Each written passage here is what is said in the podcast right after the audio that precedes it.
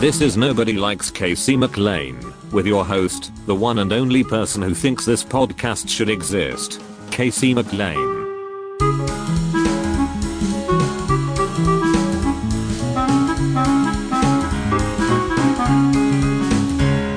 Hey, everybody. This is Casey McLain, and this is the Nobody Likes Casey McLain podcast. Uh, today's guest is Bret Ernst, who's a huge get. I'm so excited that he was willing to do the podcast. Uh, I have to imagine it's strictly because we're in quarantine and he can't be on the road every weekend. Uh, I'm a huge Bret Ernst fan. He's the first comic that I worked with at Tacoma Comedy Club. Uh, he's such he's so funny.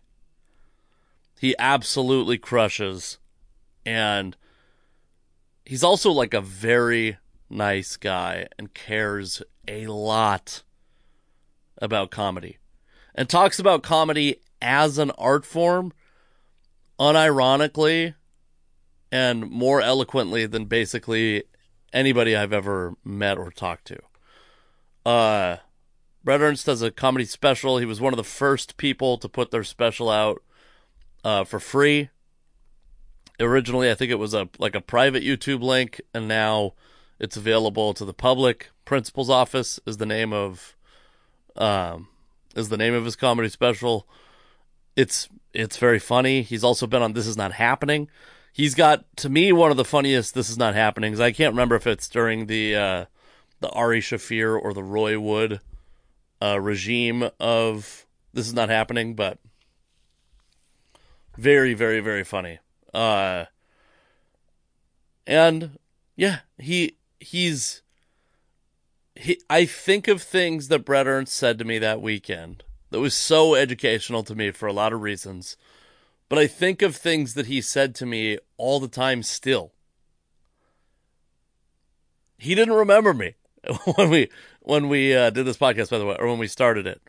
Um and I think by the end he remembered the weekend and maybe a little bit of me, but that's not why I wanted to have him on necessarily. Was to I've, I've had a lot of people on this podcast that I've worked with that remember the weekends very well. Uh, notably, Megan Gailey and I both have the same memory of getting food poisoning from the sushi that she bought for me and the MC when I worked with her in Spokane. Uh, Bret Ernst does not have that kind of memory, though we did we did spend some time together outside of the club, and that's that's on this. Uh, I did partially at Bret's request. I I edited out the first 45 minutes of the conversation. I say partially at his request because I made a, a little bit of an error, I think, as an interviewer. Is I just when when Bret and I worked together, uh it was one it was the weekend of, not even a full week after Donald Trump got elected. And there was a very charged time in this country, and the country has become even more charged in recent months. And so we started talking about politics, and that's not really what the intention of the interview was. So when you listen to this, I don't think there's a lot of like references back to an earlier part of the interview, but there might be a couple that stuff will all go on the Patreon, but it's like if you're here to listen to a comedian talk about comedy, then this will be great for you. If you want to hear the prior 45 minutes where Bret is a very smart guy and a very informed guy, uh you want to hear him and I talk about other stuff in hopefully a funny way, but a little more serious stuff check out the Patreon. I'm going to uh, change the Patreon tiers, by the way. I'm going to make it so that you can be a patron of the podcast for $1 a month. You'll get the ad free version of this podcast. And then uh, there will be tiers above that where you get full length interviews and video and whatnot. Uh, I don't know how to make. You tell me what you want out of a Patreon. Tweet at me or Instagram me at DKC McLain. What do you what am I doing wrong? What do what do other people do? Patreon or Patreons that you subscribe to? What do they do? What could I do? Um, All right. So I hope you enjoy this. I think Bret Ernst is one of the best comedians working. You can follow him uh, all over the place at Bret Ernst. But for now, I hope you just enjoy this conversation that I had with him. Hey, this is the Nobody Likes Casey McLain podcast. Please check out my stand up dates at thecasey.mclain.com. Also, follow me on all social media at thecasey.mclain. Check out stand up clips and videos of mine at youtube.com slash Casey. This podcast is brought to you by Anchor. Anchor is where I host this podcast. It's where the file sits. It's also a great place if you want to start a podcast where you can record and edit your podcast right from your phone or computer. When you're hosting on Anchor, you can distribute your podcast to all the listening platforms Spotify, Apple Podcast, Google Podcast. Whatever you're listening to this podcast on, you can get your podcast to that platform very easily. It's everything you need to make a podcast all in one place. And best of all, Anchor is totally free. Download the Anchor app or go to anchor.fm to get started.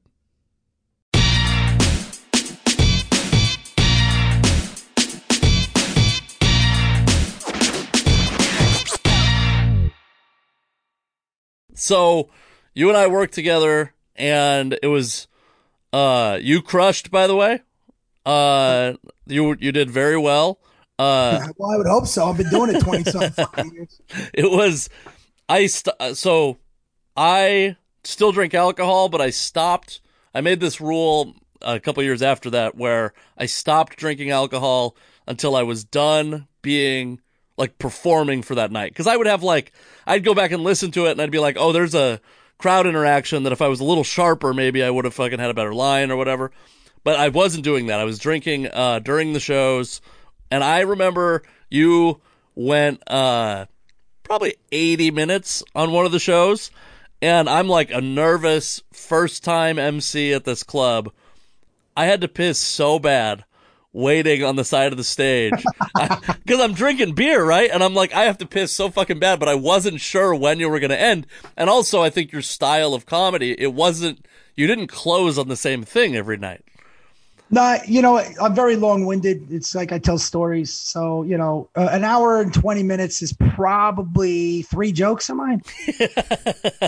yeah. So, and then like they would end on different parts, or there would be parts that maybe one night you would tell, one night you didn't tell, depending on what the crowd got you into, whatever. Uh, I, my, my memories of that are, you're, by the way, still my wife's favorite comedian that I've ever worked with. And I've Oh, worked, really? yeah, and I've worked with people uh, and I've really enjoyed working with you. I thought you were uh, very funny. It was right before you put out your special, also. Um, yeah, that, that was part of the reason why I was so long. I was still playing around with it, you know. Yeah.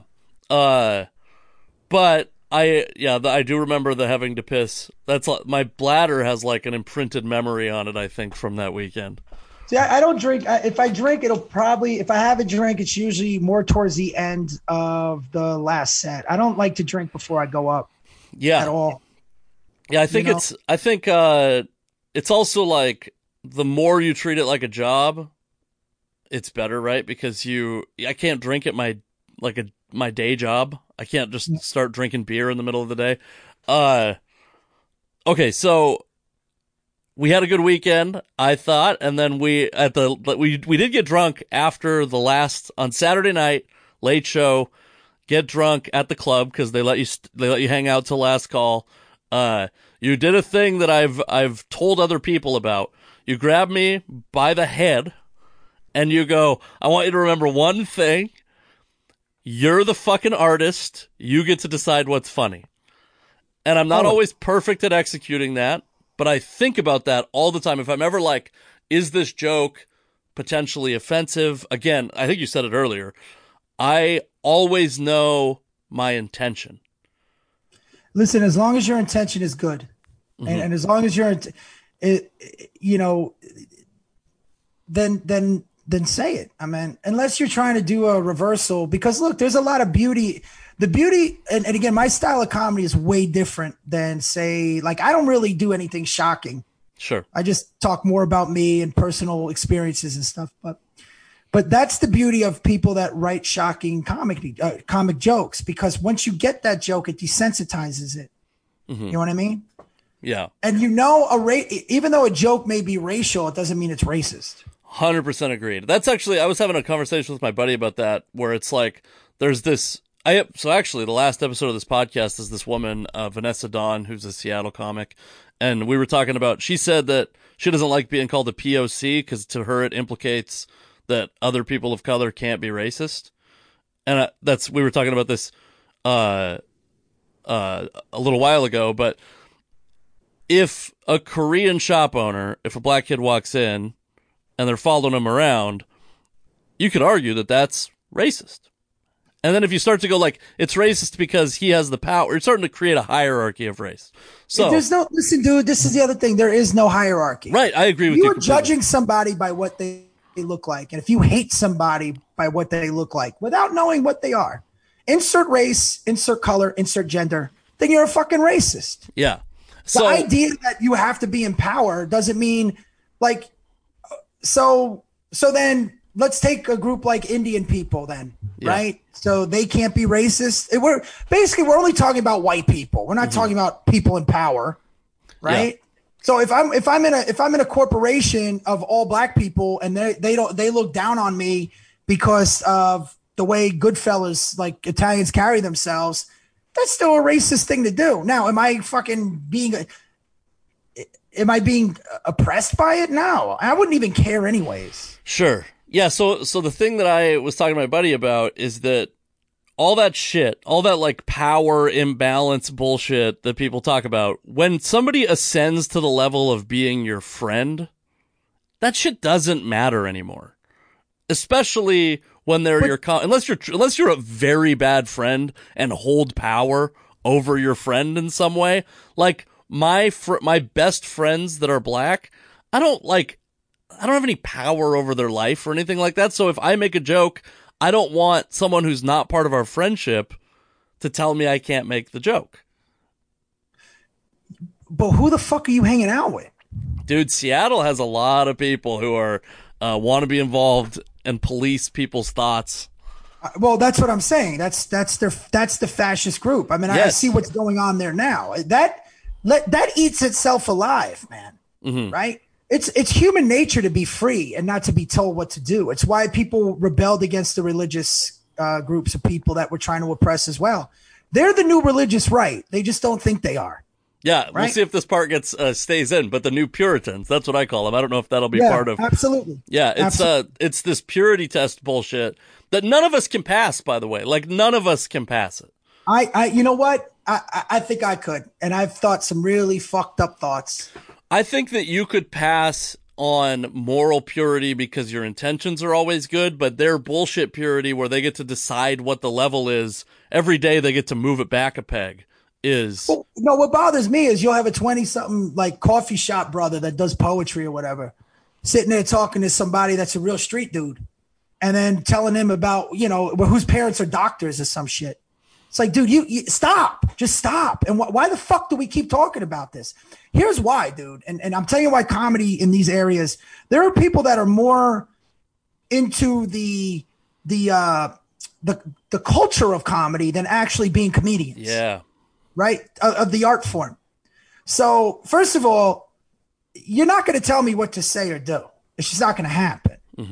You know what I mean? And I'm not the type of guy that would sit like when I, I performed in the Middle East. Um, I, I was flown out for the Dubai Festival, and I uh, I was told not to make fun of Islam. Do it. Don't don't do any pro Judaism, you know, jokes, and don't talk about the king. I don't. I wouldn't do that anyways. yeah, You know what I mean? And if I'm in your home, now there now there's an error of respect, you know. But when you're coming to my show and it's my name on the marquee and it's my money that rented out the theater and these are my fans that are buying my tickets, you, you don't belong here. And any of these people that are are looking at um that are policing comic comics and other, they're not comedians. They don't belong in any type of an artistic endeavor. Okay, art is free thought. Everybody has fucked up thoughts. Mm-hmm. Everybody has racist thoughts, and they have also have those same thoughts of saving the world, of curing cancer and robbing a bank. You know, it's human. Mm-hmm. We're human fucking beings, and humans are flawed. those people are very, very evil people because they are trying to mask their their racism and their evilness and their intentions. They're they're just not open or honest about it. It's what Mal- it's you know what it's what Malcolm X said about the white liberal, and I, I agree with that hundred percent. What did he say? They're like a fox. They're sly. They they they hide. They come in. They're, they're the ones causing all this shit, man. Oh, sure, yeah, yeah, I agree. Dude, I could pull up if I showed you pictures of how I grew up and my not even diversity. It wasn't diversity. There was maybe two white kids. Mm-hmm. Right? Well, yeah, that's the funny thing too. Is we that- never ever talked about this at this degree ever. We don't sit around because we're real friends. These are fake relationships that everybody's having. Yes. Yeah. Does that make sense? These aren't your 100%. real friends. That's what I was saying about uh, about how if you make all of your minority friends through improv comedy, those aren't your real friends. Those are your fucking coworkers, right? And there's a different relationship between friends that you make out of like just genuine bond and the people who you hang out with because you have the exact same interests and could benefit from each other. Absolutely. Absolutely. I mean, again, man, but as you get older, you don't give a fuck about friends anyways. well, speaking, of, speaking oh, of that, you, you moved to Ohio, uh, like a couple years ago. And I think you're the first guy I heard about doing it. Now a lot of people are moving out of LA and New York. Obviously, that's you like- know why it just it, it just it, it's so funny because you saw a little bit. I mean, I was always at the comedy store. That's a that's a fucking artist colony. Mm-hmm. That's a free thought. That's why all those comics are that you're not going to get some fucking angry chick with glasses uh, with a notebook staring at you at, in the OR in the main room. Right. You know what I mean? You got to take a back seat because right after me, you're going to have somebody that is going to agree with that person's point of view, but they're going to have somebody like another comic after them that is going to shit on that person's point of view.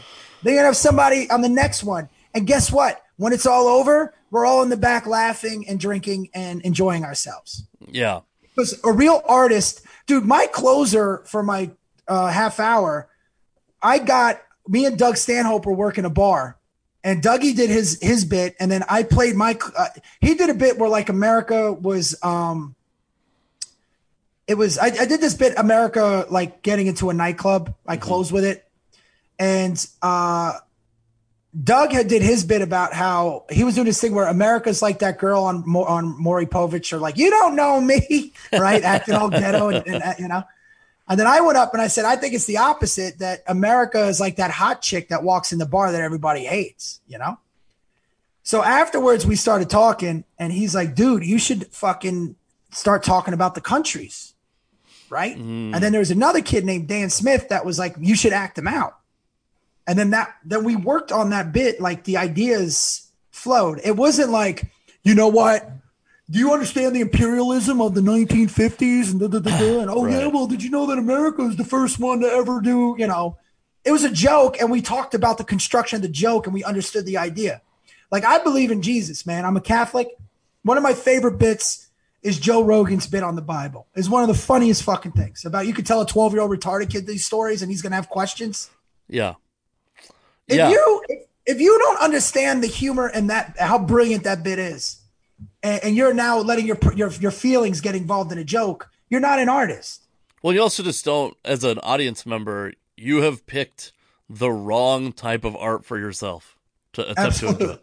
Yeah. Now, th- by the way, I, by the way, I, am not talking about the the if if you how do I say it? The artist creates art to move people, right? Mm-hmm. At the end of the day, it just does it by default.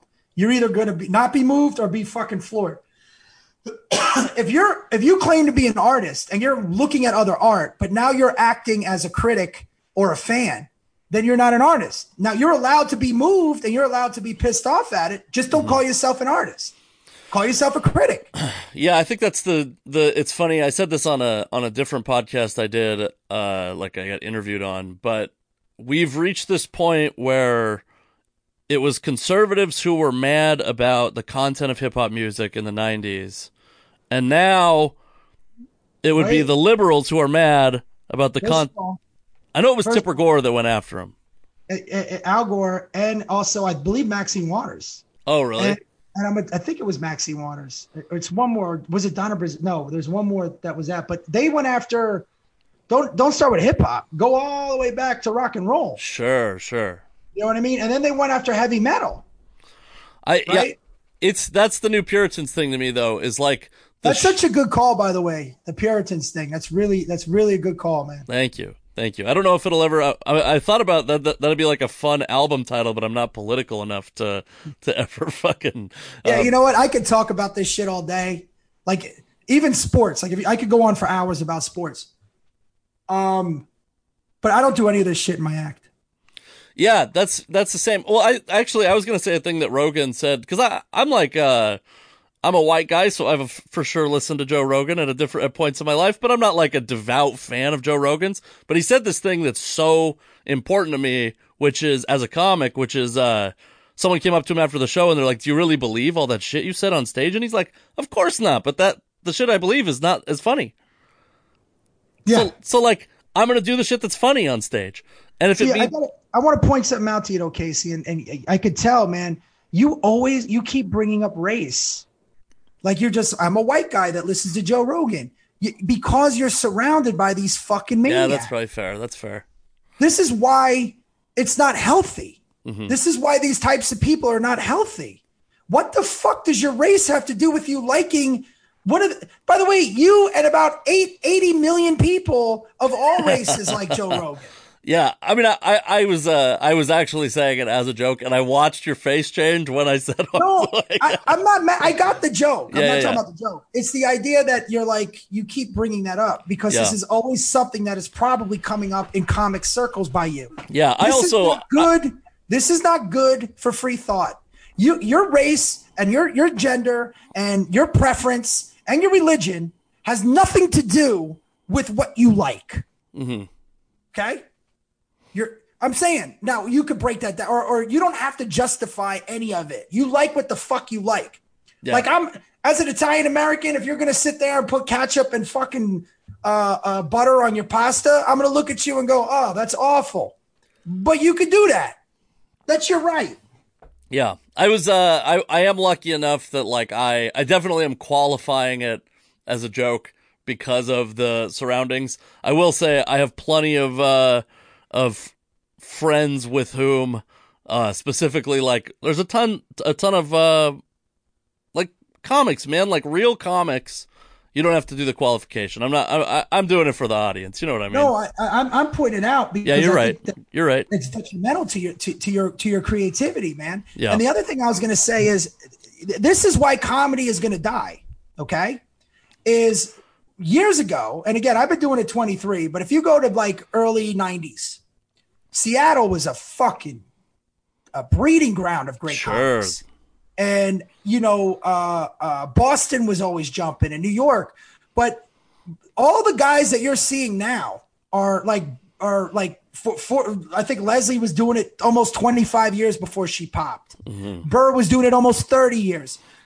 so and I and I, I I wish every day Patrice was alive.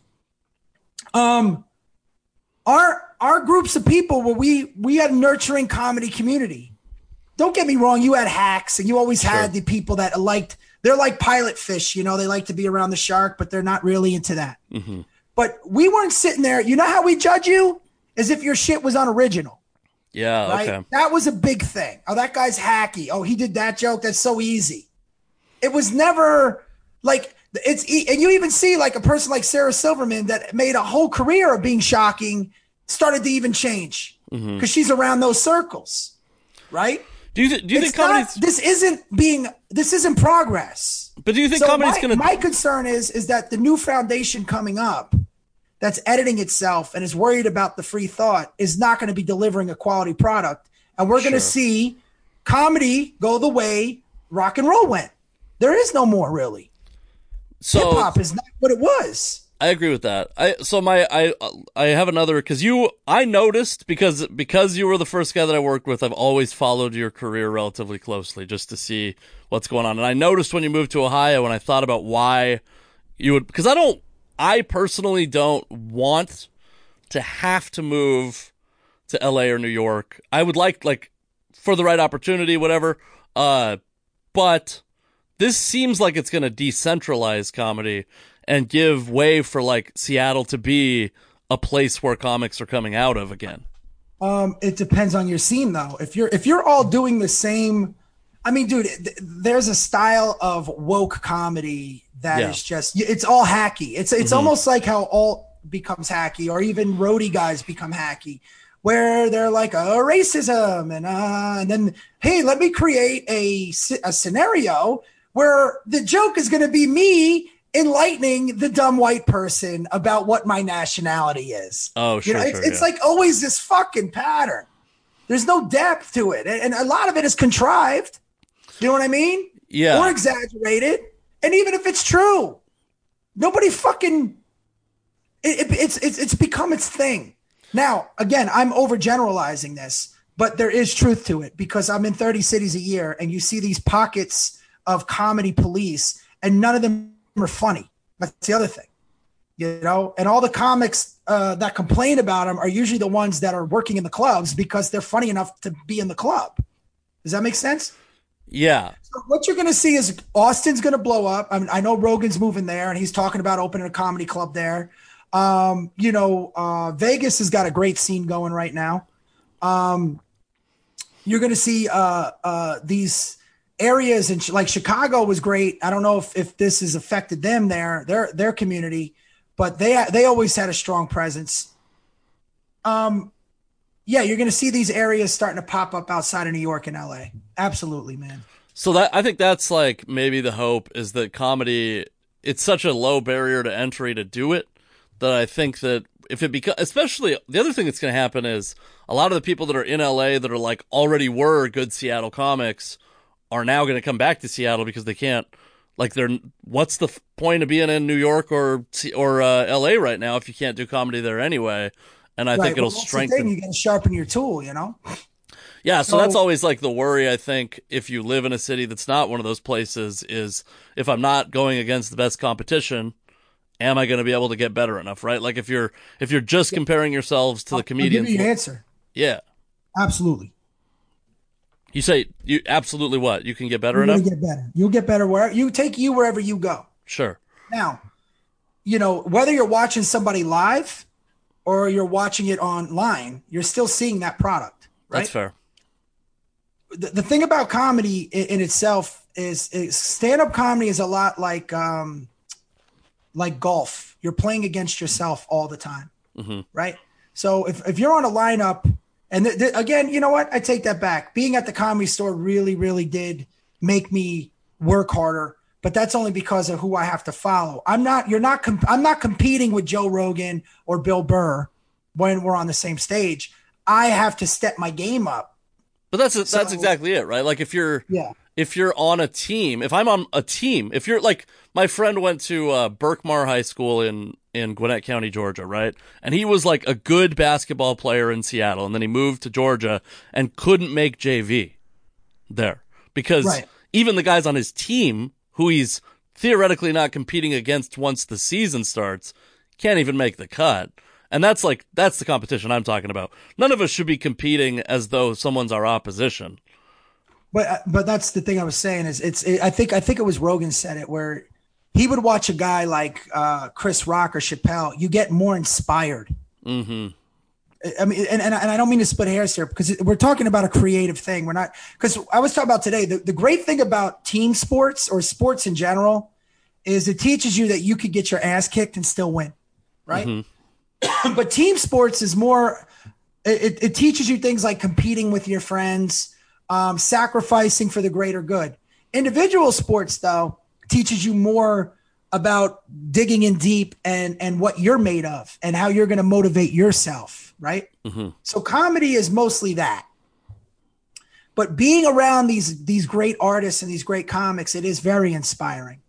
The other thing that's good too is that you see the work ethic and and the passion behind the joke and and and, and trying to be great as opposed to just lingering at this because every comedy club has it you have the people that went up that night and you have the people that are hanging out and now the people that are hanging out, there's like two or three that are just want to get there and get up and get on that stage. But then there are those people that just enjoy the scene and they like being part of the scene.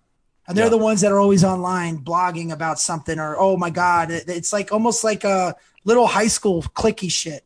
Yeah, well, You it's know? like- I think it's the I call it uh they treat it like community theater. Like not only do, is it not important for them from a money making perspective, they don't care about earning money, but they also view it as like not this is an operating business, this comedy club that is making decisions based on what will be the most profitable for them. Uh, and that means putting comedians up that audiences like, not just the 11 comics in the room like, but also, uh, they think like everybody deserves a shot. Like, oh, everybody gets a shot eventually. And that's not the way it is in comedy. No, comedy is, you know, you look, you can't fake it. Even if you steal, you're going to get caught. Mm-hmm. You can't go up there and say, you can't get that opportunity. Like, you could get a Netflix special that doesn't, that eats shit. Nobody, it doesn't mean that people, you made a little money, but you can't fake it. Yeah. Right? You just can't. I wanna tell some you- people, you know, some people you look at and go, how the fuck did this get on there? And then there's some people you watch in the club and go, how the fuck isn't this guy on there?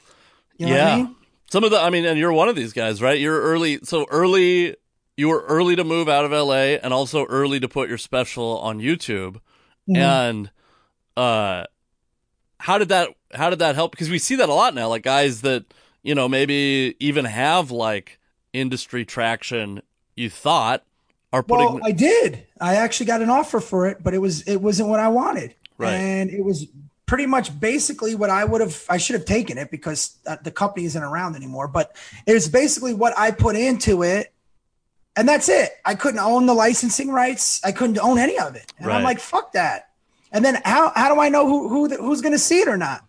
So that's always that's the street kid in me, man. I've always I've always I predict. I'm always on the move, man. Like if I see if I see a trend coming, if I see danger, I know I gotta I gotta either you know strap up. I gotta be ready to whatever's coming that way. I also didn't like the idea of somebody telling me what I could say and do it the way I wanted to do it. yeah, And you know, look, there were uh, there were companies that didn't offer on it. I'm not going to lie. If somebody said to me, "Hey, we're going to give you half a million dollars," I would have fucking taken it. yeah, But that wasn't happening. And what was being offered was more like, "Well, you know, what are you going to do? Give it away? Yeah, bitch. I, I'll, I'll rob myself." yeah. You know what I mean? But that's like, but I actually planned it out. So, uh, you know, you always have to pivot. And it, we we shot it one way, and I was ready to go with it, and then the industry started changing a little bit, and I'm like, okay, what do I do? So I, I had this idea where I was going up uh, Runyon Canyon, and there's this this thing where they have like uh, honor system where you could get a bottle of water, you put money in there, and I saw the person re up in it, right? So I says to him, I says, "Hey, yo, man," I go, uh, uh, how, "How do you not get robbed?" You know what I mean? Because that's my thought. I'm like, if I'm 13, I'm taking this whole fucking thing. He goes, uh, he goes, well, you know what? We do, but you know, it, it always overcompensates. Like somebody will give me five dollars for like a bottle of water, but you know, we we always make money on it because. And then it dawned on me about that honor system. And then there's a book called A Thousand True Fans that talks about a band that th- said if they could get a hundred dollars from a thousand fans a year, they'll make a hundred grand. Right? Mm-hmm. I'm, I'm, I'm abbreviating this. And then I was with Ari Shaffir one night, and we were talking, and he's like, "Dude, why don't you just fucking do it?" He goes, I, "I'm thinking about it. I wanted to do it." So I bounced the idea around with a couple of my comic friends, and I decided to build out a site, and I didn't want to charge for it. Right? Now, prior to comedy, I didn't get into comedy till I was almost 25. So I was in the nightclub business and I was always, I understood the, the thing that if you don't get them at the door, you get them at the bar. So if I lift the cover up, all right, especially with Italian guys, like, you know, they like to be like the big shot. So you're like, hey, I got these four. And they come in, that's only what, uh, $80 or $20 a head. They're going to take that 20, they're going to still spend it at the fucking bar yeah, right? So, but you got to get them in. So I built out the website, Bret Comedy, Bret with one T comedy.com. And I also wanted emails, man. That's what I really wanted. So I, I built it out and I put in uh, a player, you know, uh, embed, the YouTube player. And then I said, all right, look, watch it for free. If you want to give me an email, you can. If you want to own it, right? You could buy it for $5 or you could buy a t-shirt for 20 and you get the download with it or just watch it and just enjoy it. Either mm-hmm. way, I hope you like it. My average donation was 20 bucks. Oh, that's fantastic. So then after that started slowing down a little, I now put it for free on YouTube and now I'm at like 2.5 million views. Has that made a big difference on the road? Yeah, absolutely. That's but great. what I was hanging with Schulz one Andrew Schulz one night and he he was like, bro, he he he really knows how to fucking work that, man. That kid's fucking genius. I remember talking to him going, God, I wish I was as smart as him. and uh what he would now what I should have done is have that hour video, that hour special, and then cut it up into uh say, you know, 10 five minute segments. So now I'd be getting paid all of those. But I just put the whole thing out there. I wouldn't have changed. Yeah, but what I you mean? can still do that, right? I mean, like, like. no, I don't want to interrupt the algorithm now because it's it's on fire. It just keeps Oh, okay. going. That's No. good. You know what I mean? I mean, I do put the bits on there, but people have been watching the whole thing. So it's, Sure. So But the, the, next one I just canned. I'm, I'm, I'm I might think about doing that if I don't sell it. that's cool. The so the the you've made your money back. Then I take it. Oh yeah. Oh yeah. Yeah, that's great. Like, so not only did you exceed the offer, but you also got 2.5 million people to see your material, right? Right. And by the way, this is a doors that was shut in my face. Right. So there is no, you know, uh, what's the word I'm looking for? I don't no nepotism here. There's nobody helping me. Right. By the way, I've been on my own since I was fucking 18, man. Like if I don't kill it, I don't eat it. I can't eat. Yeah. So I hustle, man. It's it's what I do, and that's the uh, to any artist out there. You don't need permission to exist from anybody. Go figure out a way to get seen, man. It's my favorite line in uh in um Reservoir Dogs when he goes, "It's America, stupid. Go make more money." that's why this system is fucking great. Yeah, that's kind of that's the shit to me that's like what what so Netflix basically I've heard like anecdotes from people about how they're like we we got too many white guys. Essentially, they might say it in fancier words, but they're like we got too many white guys. You know what? It's a dirty little secret, but yeah, that's that's what's going on now a little bit because they're trying to follow a trend. Right. So the thing is is what Netflix But that never affected me. Never Well, what Netflix is doing though is they're going, yeah, and, and uh, I'm, what they what they're doing though is they're giving, they're opening a door for YouTube. But let's wait. Let's get something straight though. I, I don't think I, I don't know if Netflix is doing that specifically. You know what I mean? Okay, I mean, Um, I, I'd say like, I, I'm saying is that this goes on in a lot of castings and stuff like that. okay, I'm I telling you, think uh, you don't you don't have to own it. I'm telling you that I've heard it from people who have successful YouTube specials. Yeah, but at the same time, they could also be Yeah, making okay, an excuse. You know what that's I mean? that's true. I uh, yeah, I'll be honest with you. I, I if I'm starring in a movie, they're buying it. I mean, hey, they bought Bert Kreischer, they bought Sebastian, they bought Rogan, right? They bought Segura. So sure. I mean, I see that's the thing that I, I don't make excuses. And let's just so you know, for me personally, I was never white enough when white guys were in. you know what I mean? And and I'm not brown enough if they're not in. Yeah. So none of that affected me at all. But I, in in Netflix's defense, a lot of people always have an excuse. I remember hearing people say why they didn't get past at the comedy store. That you know, and, and oh, Mitzi didn't know she's not she's not all there. You didn't even talk to Mitzi. You're just Yeah. saying shit that you've heard from other people. Yeah, Not talking about you, yeah, yeah. I gotcha.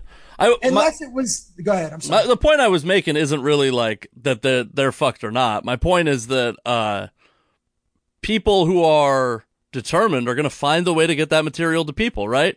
So Yes. Net- Netflix doesn't get to be the source of stand-up comedy if they're not putting out the stand-up comedy that people want to see. And if people want to see, I guess I won't say names because it might implicate who I've heard this from, but if they don't want to see, if people do want to see those people that, you know, millions of people have gone and watched, and they don't want to see the people that Netflix is putting out, now it's YouTube's turn to be. It was, it used to be Comedy Central, right? And then it became Netflix because Netflix took risks on Tom Segura and other people. Absolutely. Absolutely. No, no. Look, man, it's it's not hard. I mean, it's it's not hard. I mean, I will say that.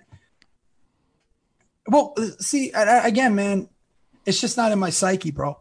And, and I'm not I'm not just trying to be this way. The way I look at things is the comedy table's infinite. There's not a mm-hmm. limited number of seats. You know what I mean? And if you're good, you're good, man. It'll it'll come out. Yeah. it'll fucking come out. If you if you've got a good product, once people love what they see, and, and if they don't like it, that's even great too. You know, mm-hmm. but it spreads like wildfire. You only need 1% of America to like you, and you're fucking good, bro. Yeah. If you get one, three fucking 0.5 million people, whatever, to like you and, and spend money for you, if you can get a dollar from them, you know what I mean? Yeah. So there's always a way to get your shit out there. I mean, again, man, I, I, I'm one of those people where I know I'm not where I'm at right now only because I suck at the internet. Has Yeah. nothing to do with with my style of comedy or my race or my fucking gender or whatever the fuck it is. It's just because I'm not good at at posting and shit like that. And that's where the future is. I'm now, gonna- even if I was 20 something years old, I wouldn't be good at that. I'm not that type of a, it's just, I, I, my mind doesn't think there. I'm still writing scripts and I like to write. I, I just like to perform. And, you know, that's what I'm good at. I have to discipline myself to, to do this. And then I had to find money to hire somebody to do it for me.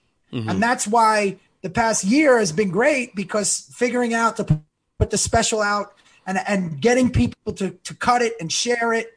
I, I don't know how to do it. And I also don't know how to fucking promote myself. Like, you know, I don't want to, hey guys, you know, I, I just tell people where I'm at, but there Yeah. are people that are just fucking great at that, man. And, and that's where the future is. So it's still on me. It, I have to be accountable. Yeah, yeah. I I was thinking of it more in like uh what's that uh Jurassic Park quote? Like life finds a way. Like the like you're gonna put the special out, and it's if nobody wants to buy it, like no company wants to buy it, you're gonna put it out uh on your own, and if no people want to buy it, they still get to watch it.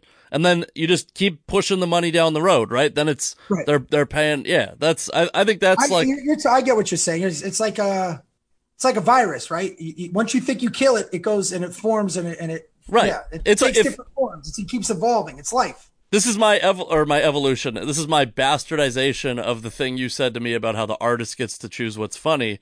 Is uh, I, and by the way, I know you're. Uh, I've used a lot of your time. The political stuff, I'm just gonna put behind the paywall. So don't uh, like a, on a Patreon. Don't worry about that. Uh, and I'm gonna. I want to tell you another story. But Comedy Central is like going out of business, basically. If Comedy Central didn't get to decide the shape of stand-up comedy, nobody gets to. It's the audience. It's always Well- the audience. This isn't a chicken and egg argument, man. The artist is so the artist is the driving force. Okay, so your agents are just salespeople that put people with other people, and they look for good product to try and sell. Right. The the TV shows are the marketplace. So when you're trying to rewrite history and force politics and religion or whatever the fuck it is in your art form, I mean, uh, and it's not a good art form to do that with, people are not going to buy it. It's just that simple. This isn't this isn't fucking reinventing the wheel. You know what I mean? Yeah. Because what they don't have the power to do now is suppress it on the back end. They Because can't. when it was three channels, there wasn't a fourth channel. But if there's the threat of a fourth channel and YouTube is the fourth channel or whatever, Well, YouTube though is going to start fucking up now because they're trying to take people down that they don't agree with, and then there's a new site that's coming up that is going to be all in. do you know that's the name of that be the new site? Can I, can I have the name of that site early? Yeah, there's a new one, and I can't think of the name of it right now. Somebody just sent it to me, but I'm I'm going to start posting on there. See, you you, you know, I love the quote: "Life isn't checkers, it's chess." Right. Um, but again, you you have to predict what the trends are. If you don't adapt, you'll die. Right, which is the the same thing, kind of what we're talking about. Yeah. It's going to have to evolve. But if you think for two seconds that you're bigger than comedy or you're bigger than art, you're not. Yeah. It's not going to happen. There are paintings in the Vatican that are fucking unbelievable. Statues, not the ones they're trying to rip down, but are thousands of years old that have stood there well, well, way, laying, way long after the fucking artist did. Okay. That's how powerful it is. And that's never going to die mm-hmm. because to me, art is as long as people still love and as long as people still hate and as long as people, you will always have art. Yeah, it's it's it art. It's like getting rid of music. It's just not going to happen. Well, that is art, but you know what I mean. You'll always have comedy, I should say, because you you know, it's part of the human emotion and experience. All right, now I'm going to tell you a story and let you get back to your family because uh, I got pork chops waiting for me, kid. oh yeah, that's I don't want to keep you from those. Uh, so the weekend we worked together last the last night we were That, drunk, that weekend really fucking meant something. dude. It did, I did. It was uh, Well, I'm glad. I, listen, I know because you wrote me, and this is why I'm doing this with you. Yeah. And I hope, wish you success on that. But go ahead. I hope this is a good story where I didn't like smack your face or whatever it was. I think it's funny. I don't know if it's gonna. I don't know if you're gonna. Let me just tell it, and then uh, you can decide if it's the if it's good or bad. We uh, we get a little bit drunk after I told you we you you pulled my head. You're playing hip hop music that uh from like the fucking '60s somehow. Hip hop hadn't even been invented when you were playing this fucking hip hop music. Yeah. Uh, we, uh, so we get drunk and then you're like, I want to go to the casino. And it was after last call.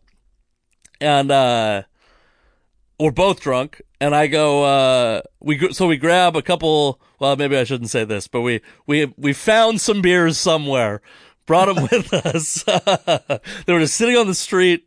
They happen to be cold and, uh, we're drinking on the street, waiting for an Uber to arrive. We go to the casino. You actually, uh, we stopped at a smoke shop to get, uh, to get a tobacco product, which is a great, uh, drunk, uh, great drunk stop. I used to, I used to chew tobacco. I won't say it in case you're, uh, like many of my friends who did chew tobacco, lying to your wife about whether or not you chew tobacco. You, of course, didn't. Neither did I. We just bought the can, uh, and held it in our hands. It was very nice we go to this casino and you're like, I'm going to teach you to play craps. And I was like, I'm not, I have like a little bit of ADD anyway. And you put some alcohol in me and it's like, dude, I'm not following instructions. Like, I better know what I'm doing before we get there. And you gave me like three rolls to try to explain how to play craps. And then you literally, as though I was your annoying wife, handed me $20 to go play the slots while you played craps. Dude, I apologize, No, man. once I it was good. I, I, once I get on those tables, man, I get all my my degenerate gene kicks in, and I'm like, let's go, man. Did I have you blow on the dice when I? When I think so. I think that I sent you shopping. I'm like, yo, sweetie, come on, I'm gonna be here for a minute. Go ahead, Yeah. go, go, go get some dinner. Yeah, I mean, I, in your defense, like there was no way, no matter how much attention you uh, paid to it, I wasn't going to learn to play craps that day. Like that wasn't going to happen. And And is a, that the only time you've ever played again? I remember that now. We were at the the table was all the way to the back, and I got yelled at for uh, spitting. Remember yeah, you kept like, you kept spitting and you kept trying to order drinks, and they wouldn't. They would, like the lady came over, and they're not serving alcohol because it's after last call. But you know, 4 a.m. is a great time to be uh, gambling in a casino, and uh, yeah, you kept going like, oh, can I get like a Jack and Coke or can I get a Guinness or something like or a shot of whiskey, whatever. And you did it like multiple times, and yeah, they got mad at you for spitting. You look, lucky I didn't steal three of the dice and try and teach you how to play CeeLo on the fucking wall in the back behind the casino. Stop Yeah. flipping bills back there. Fucking. That's great. Yeah, so I mean, I, Sounds like some stupid shit I would do. so I guess that's like uh the. It's not just. I mean, I do actually remember as I've as I've done this, started this podcast. I've talked to a bunch of people that I've worked with, and as I started thinking about it, I'm impressed with how much I remember actually from because I remember a lot from that weekend, despite being drunk for a big chunk of that weekend, and especially I remember we dropped a beer bottle and lost one of the two beers that we uh, somehow found serendipitously on the street, uh, and like, but specifically you were incredibly cool to me. Uh, and you also said, you asked me how long I'd been doing stand up, and the answer was one year at the time. And you were like, oh, it looks like you seem like you've been doing it like four, which my dick couldn't have been harder, uh, after you said that. Well, I wish you would have told me that while we were drinking. we could we could have had a little more fun and another story to tell. yeah, the casino does have a hotel attached, you know, so. Yeah, man. So, Man, I, I, you know what? I'm, I'm, I'm fucking flattered. I guess that you know, I didn't know I, I had that much of an impact on you. I just thought, you know, I was trying to corrupt a young kid, trying to teach him how to shoot dice. yeah, No, I mean, look, dude, uh, it was fun. You know, I, I, I want to get back. How's it? How's the scene been over there? The club's open or no? Uh, they were open in June. I did a weekend in June, and uh, then they got shut down. And now they're doing it's like the o- they won't. So uh, all live performance, indoor and outdoor, is banned in Washington State unless it's a private party in a backyard. So I did 30 minutes in front of 15 people on a 100 acre horse ranch uh, last weekend. and it was like the fucking time of my life. I I, I wish I could do it every weekend. I wish there were more. You see what I mean, man? And that's the thing, man. You, you- you start to lose. You know, you got to love it, man. That's how much you know you love it when it's gone, and you might not be able to perform it for a while. Mhm. You know, and that's why you got to take every every moment on that stage, man. Is is very you're very blessed, and it's very special to to get up there and be able to do it. So oh, appreciate it, man. Respect respect it, and say what you want to say, man. Yeah. As long- like I said, as long as it's funny. well, listen, I gotta go eat these pork chops, man. All right, man. Thank you so much for doing the podcast. No, I appreciate it, man. Thank you, bro. Yeah, and I'm gonna I'm gonna text you about that uh, website so I can be finally first on the first wave of fucking Of something, some right? platform. Jesus You Christ! know what? I got so fucking. Are we off now or not? I can stop it. no, no, it's fine. Can, Okay. oh, did you already? It's all right. I stopped the video, but it's still recording audio. No, I was gonna say is that I, I did the same thing like when MySpace when we did the Vince Vaughn tour, Mm-hmm. we were sponsored by my. I had like 150,000 followers, and then it just went away. Yeah, Then Vine came, and then I, they're like, "You got to get on it," and then it started, and then it went away. Then I'm like, "Fuck Instagram." Then Instagram fucking stayed. The only thing I'm not going on TikTok. It's not gonna happen. There's a bunch of Seattle comics right now that are blowing up on TikTok, and I've like, I'm like, can I fucking? The only way I can do it is to just tell jokes on there. If I could tell jokes on there, I don't want to fucking be dancing. I don't want to do any of that garbage. But if it's like, you know what I mean? Stupid.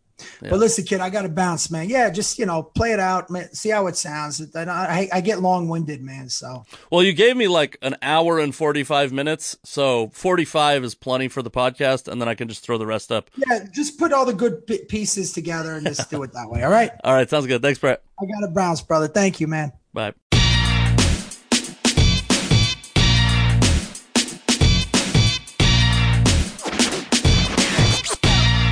Right, that was Bret Ernst. Uh, so fun. I love, I love the fact that he was willing to do this podcast.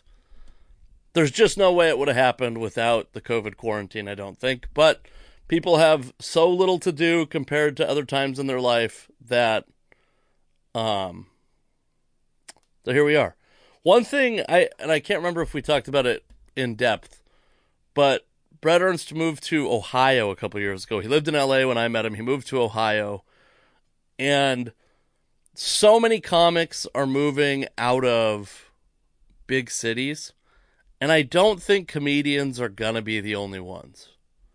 So if you don't live in New York or LA and you like comedy, I think you're going to start to see your local your local scene will get stronger because more people who were some of the best comics in that city are probably going to move back.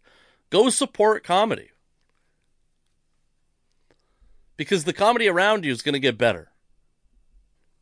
Uh okay, couple news stories that mattered to me and then we'll go. The CDC added to the confusion that they've been creating. The CDC is the one that said that uh what did they say asymptomatic transmission is like not a big factor in they word shit so horribly when they release these articles that it's like you you have to know that if you're going to word it word the headline of the study in this way you're going to create confusion and misinformation. So to say that asymptomatic transmission wasn't a big part of the overall picture of COVID was saying that, well, we haven't been able to prove that asymptomatic people are uh, are contributing a lot. But it doesn't mean that physically, biologically, physiologically, it's unlikely to spread. It's just we can't prove it.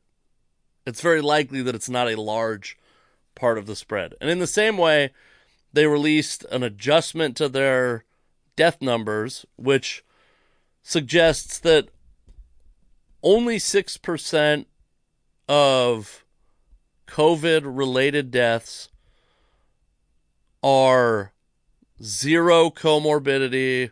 COVID is the primary. Let me rephrase that. COVID is the only cause of death. And it's just it's it's ripe for bad faith interpretation. From a data perspective, they've first off comorbidities. Asthma is a comorbidity. There are comorbidities that are not like imminently fatal diseases. This idea that this does not mean what this does not mean is that six percent of only six percent of people who have died of COVID would not have died anyway.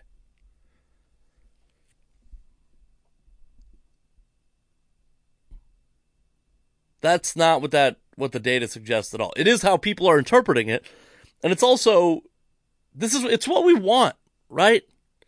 What we want is to find out that COVID was never actually that big of a deal. If we found out that it wasn't a real threat and we could go back to our regular lives, that would be the best fucking news any of us have received in months, but it's just not the case. And so I'm empathetic to the people who who latch onto these theories even though I think they're irresponsible and they're not doing good. I'm empathetic because they want what I want. We're both suffering.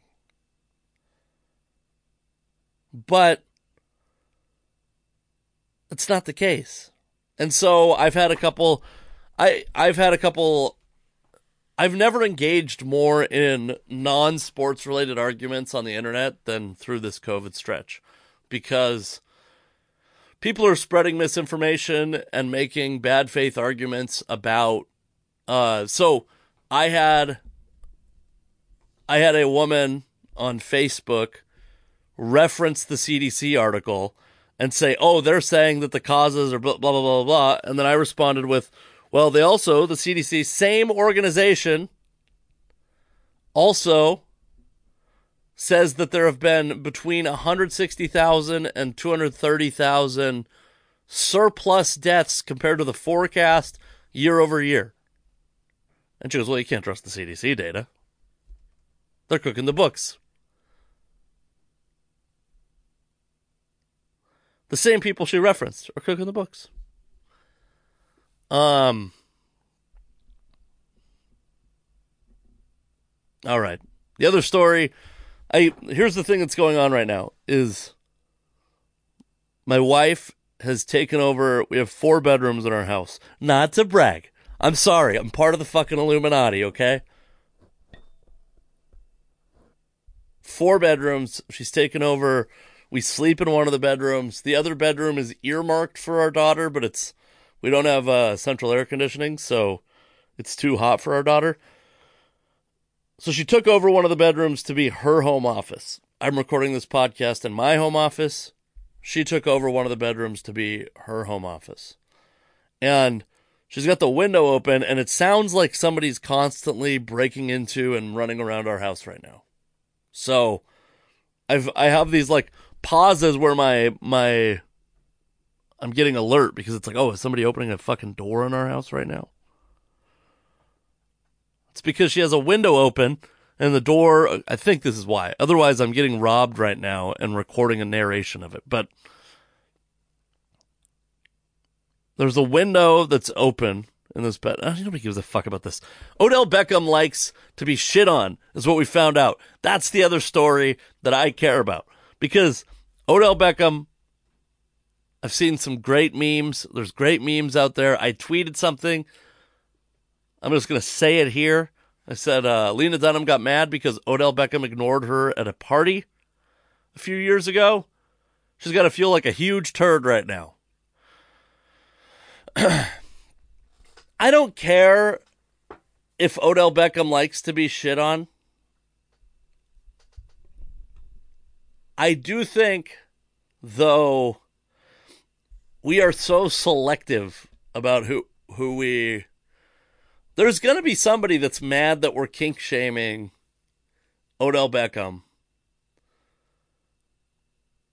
And this is just so funny. It's so funny to think of. I've been trying to think of other monologue jokes, like uh, Odell Beckham likes to be shit on because he's used to catching passes from Eli Manning and Cleveland Browns quarterbacks. Somebody got to the Cleveland Steamers joke before I did. I saw the best one I saw was uh, Odell Beckham likes to be shit on. That's weird. I've never thought of him as a number two receiver. That's such a perfect joke. Absolutely perfect.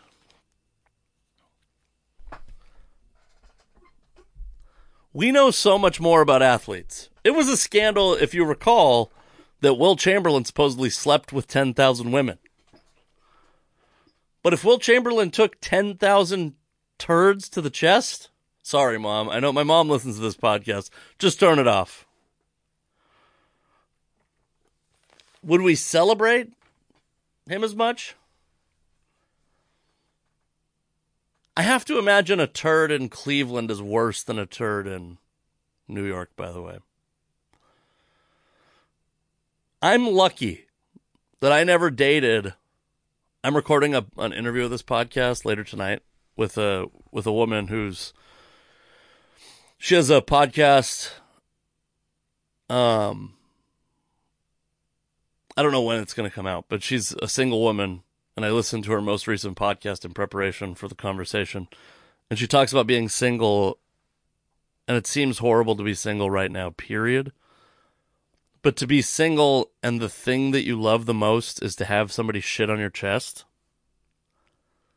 these are tough times. Because if you like that, I mean, they're good in, in one way, which is that you can probably much more easily, with the power and ubiquity of the internet, find someone to shit on your chest.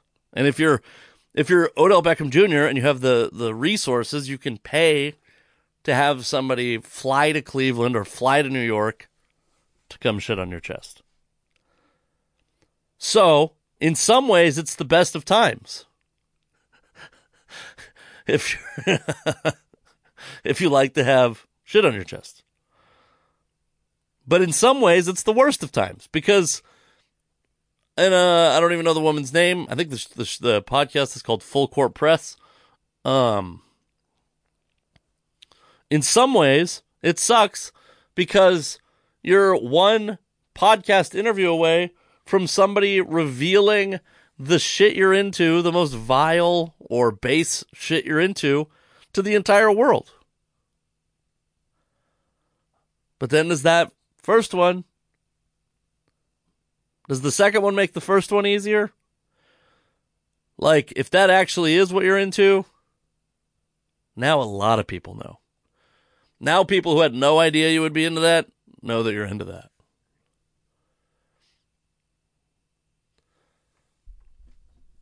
I feel lucky to be married and boring. Sexuality has gotten a lot more wild than it was since I started when I started dating my wife. And I don't I don't think I'm prepared for that kind of heat, to be honest with you.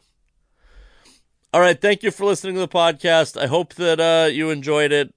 Hope you had a good Labor Day and that you're not on fire. Think I said that at the beginning, but if not, I still hope it. Um, follow me on Twitter at the Casey McLain, Twitter, Instagram, all the way uh, across the board. Subscribe to my YouTube. Follow Bret Ernst at Bret Ernst. Check out his special principal's office. See stand up dates of mine at dot uh, slash calendar, thecaseyMcLain.com slash calendar. And uh, stay safe. Wear your mask.